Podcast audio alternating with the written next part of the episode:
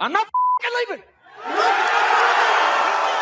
You're listening to BetQL Daily, presented by FanDuel Sportsbook, with Joe Ostrowski, Joe Giglio, and Aaron Hawksworth from BetQL. Sunday, Jacksonville, four and a half point dogs, 48 and a half in the total. Let's let's line them up some games here um, for week number five, including some plug your nose games. I don't know what we call this one. Uh, uncomfortable week in Jacksonville. Got to be an uncomfortable week in the uh, Urban Meyer household. Urban's not quitting. They're gonna he's gonna force them to fire him, which they might have to do in a week or two. I, I don't know what to do with this game. The line hasn't moved. The Urban Meyer situation hasn't changed it. It's four and a half. The Titans banged up. They lost the Jets last week. Boy, this is a game I don't really want to watch. Like, it's going to take a lot for me to care about watching this game. I might have to bet it just to care about watching this game. Joe, your thought on the Titans and the Jaguars on Sunday? Four and a half Jaguars, the dogs. Are you really worried about the Titans not losing? Let's say losing. Forget about covering because the spread's the great equalizer. But are you really worried about that? Losing the game? Yeah, no. outright. Yeah. I I think there's going to be some people that use the Titans in Survivor as an under the radar play. Because how often are you going to get the chance to take the Titans uh, in, in a spot like this? So I hope Derrick Henry's good to go. Maybe it's uh, rest for him, but I believe he missed practice yesterday. If if the guys can check double check on that because I was looking at his history against Jacksonville. Oh my goodness. 10 games, 1013 rushing yards and 12 touchdowns. so you're saying he should thank the Jaguars in his uh, his speech in Canton one day? Yeah. Part of his speech. I, Thanks I, Jaguars. I know Jacksonville ha- haven't hasn't given up many explosive runs, but I think there are different rules when it's Derrick Henry. Like you sure. might just throw that completely out the window. The, the, whole Jacksonville thing, like, okay, yeah, you got extra rest, but what are you doing with that extra rest? Not game planning. That, that right. ain't happening. If we take away the butts, if we take away the fact that Urban's touching butts last week, all right, if we take that out of the equation, wouldn't this have been a potential Jaguar spot? They did play well in the first half at Cincinnati. They get extra rest. They theoretically had time to prepare. This would have been a Jaguar spot. I think actually Paul Aspen said last week he was on Jacksonville plus seven and a half or whatever. Not really. It's just the Jaguars fade, and the look ahead line came down because the t- the uh, Titans lost to the Jets last week. If if the Titans win that game in overtime, what's the line? Aren't we a lot closer to seven? Of course we are. Yeah, and if Urban doesn't do his nonsense and that, that, didn't change it though. That it didn't seem to change this line too much, which is is interesting. So with the Jaguars and Titans, all right, let's jump from that to a game that actually people will everyone will watch and people will care about. The Bills and the Chiefs Sunday night football. This is a good one. This is one of those the opposite of what we talked about last hour, line movement. Nope. This is this is spin at three. This is sat at three. This has been a three-point line basically the entire week. It is probably the game of the week. It's Sunday night football. And the way I view this, Bills plus the three, 56 and a half in the total, which is a gi- gigantic total. I view this as a red zone game. The Bills are going to move the football into the red zone. H- how many times? I don't know, six, seven. They're going to be there the whole game. How many times they put it in the end zone? It, and if they put it in the end zone five times, they're going to win the game. It just it comes down to their red zone offense. I do think the Chiefs will move the ball. I know the Bills DVOA number one, but I I don't think the Bills defense is going to really shut down Mahomes or stop Mahomes. This, this to me, this game's actually on the Bills offense to go make sure they win the game.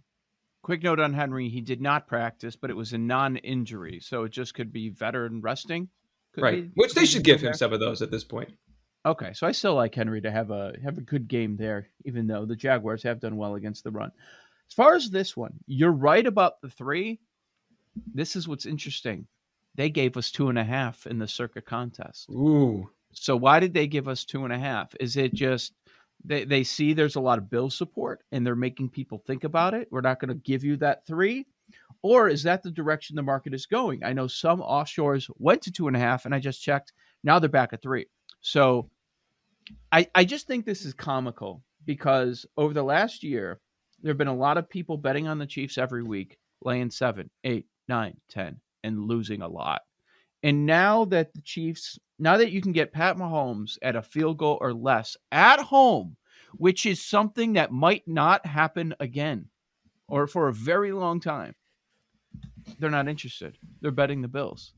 I find that fascinating. Uh, the Bills' defense has been great as we've gone over on the show. have not faced any good quarterbacks, have not faced an average quarterback. They've all been trash. It's been Tua, Brissett, Big Ben, Heinicke, and the worst quarterback of all time, Davis Mills. So um, I can't wait to watch this game. How am I going to bet it? I guess I'll take the under and not feel great about it. But as far as the side, I understand if you want to take Kansas City at two and a half or three, that makes sense. I get Pat Mahomes at such a short number, and and I understand if you're a believer in the Bills. What I'm going to be watching is is this Bills defense, is, and how real are they? I don't think we know right now. Like mm all the metrics say that they're the best defense. Okay, fine, fine. Total's 56 and a half. The books don't care. They think your defense doesn't matter because Kansas City's going to keep scoring. What do you think, Aaron? Mahomes, Allen, I, high scoring. I think this is. I, I'm. I want to take the Bills and the plus, you know, three. three. I really do, but I just don't have a good feel for this one. I'm staying away from it. I don't even have them in any parlays this time. Um, the, the Chiefs defense just can't stop anyone. Right. I really like the Bills in this, but I'm going to stay away from it. I just don't have a strong feeling one way or the other.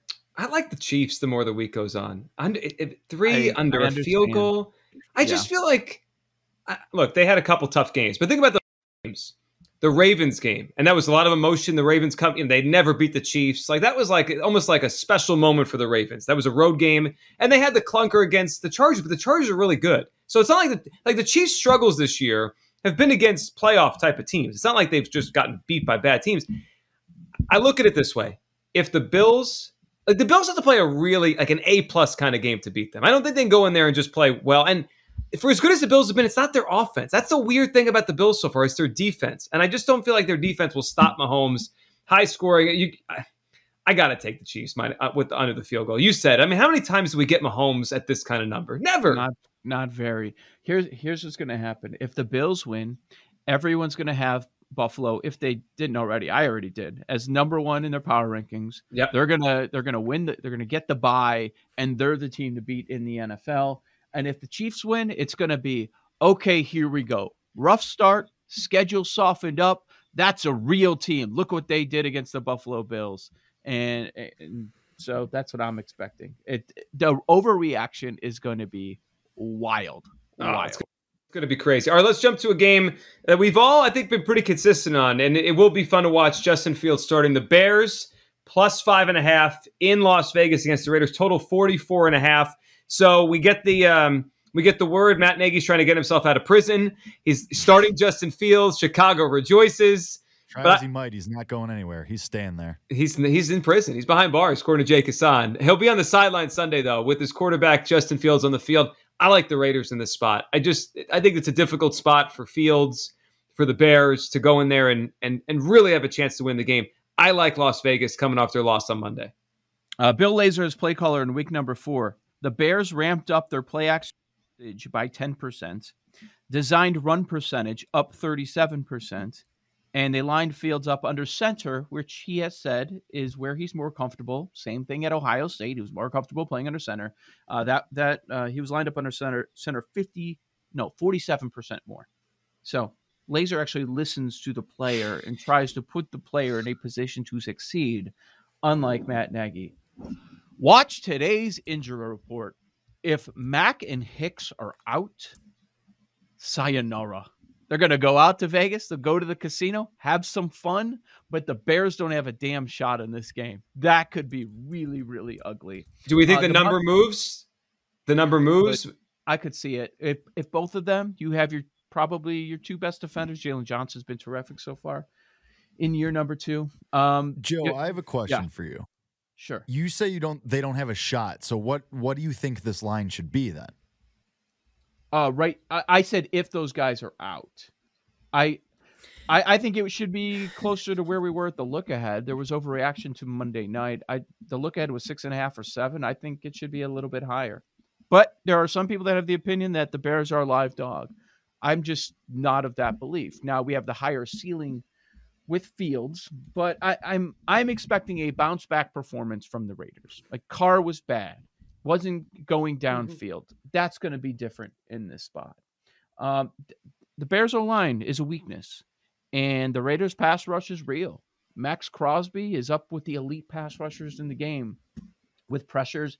Ngakoue out there as well. So I expect them to have good games. And it's a sneaky good secondary with Casey Hayward uh, and Nate Hobbs and Trayvon Mullen. I know he's popped up on the injury report this week. Yep. But they're, they're sneakily pretty good. They, they've improved a good amount here with the Raiders. Uh, I, I took the Raiders. I think they're going to cover the five and a half. But um, yeah, it's it's a tough spot for the rookie quarterback on the road. It's going to be a tough atmosphere. There, will be Bears yeah. fans will be represented, but but I I like the Raiders. Um, every there were a lot of positives from last week. I just went over some of them. The worst defense versus a better versus a better sure. defense. But a good pass rush. A, a better a pass rush. Yeah. yeah. and the pa- yeah. the pass rush worries me. Eh, that that's what it is. That, that's why I like the Raiders. Because the last the last time Fields faced a tough defense, he was sacked nine times. so I think they're going to make it really difficult for him. And, and, and, the, the improvements are real. I mean, Justin Field has Justin Fields has improved. The Lazor switch is, is real, but I still need to see him jump as a passer before I take him against a decent team on the road, right? Like, so, you know, his first game, he came mm-hmm. in against the Bengals 60 yards. He just was trying to come in. The Browns game was a disaster, threw for 68 yards. Last week against a bad Lions team, you know, 209 yards, an interception, not great, but better, right? We're trending in the right direction. But I just, I'm not ready yet to take Justin Fields against a good pass rush behind that Bears O line. It's just, I think it's a lot for him to, to win that game. Jake, I think they're going to do with Waller.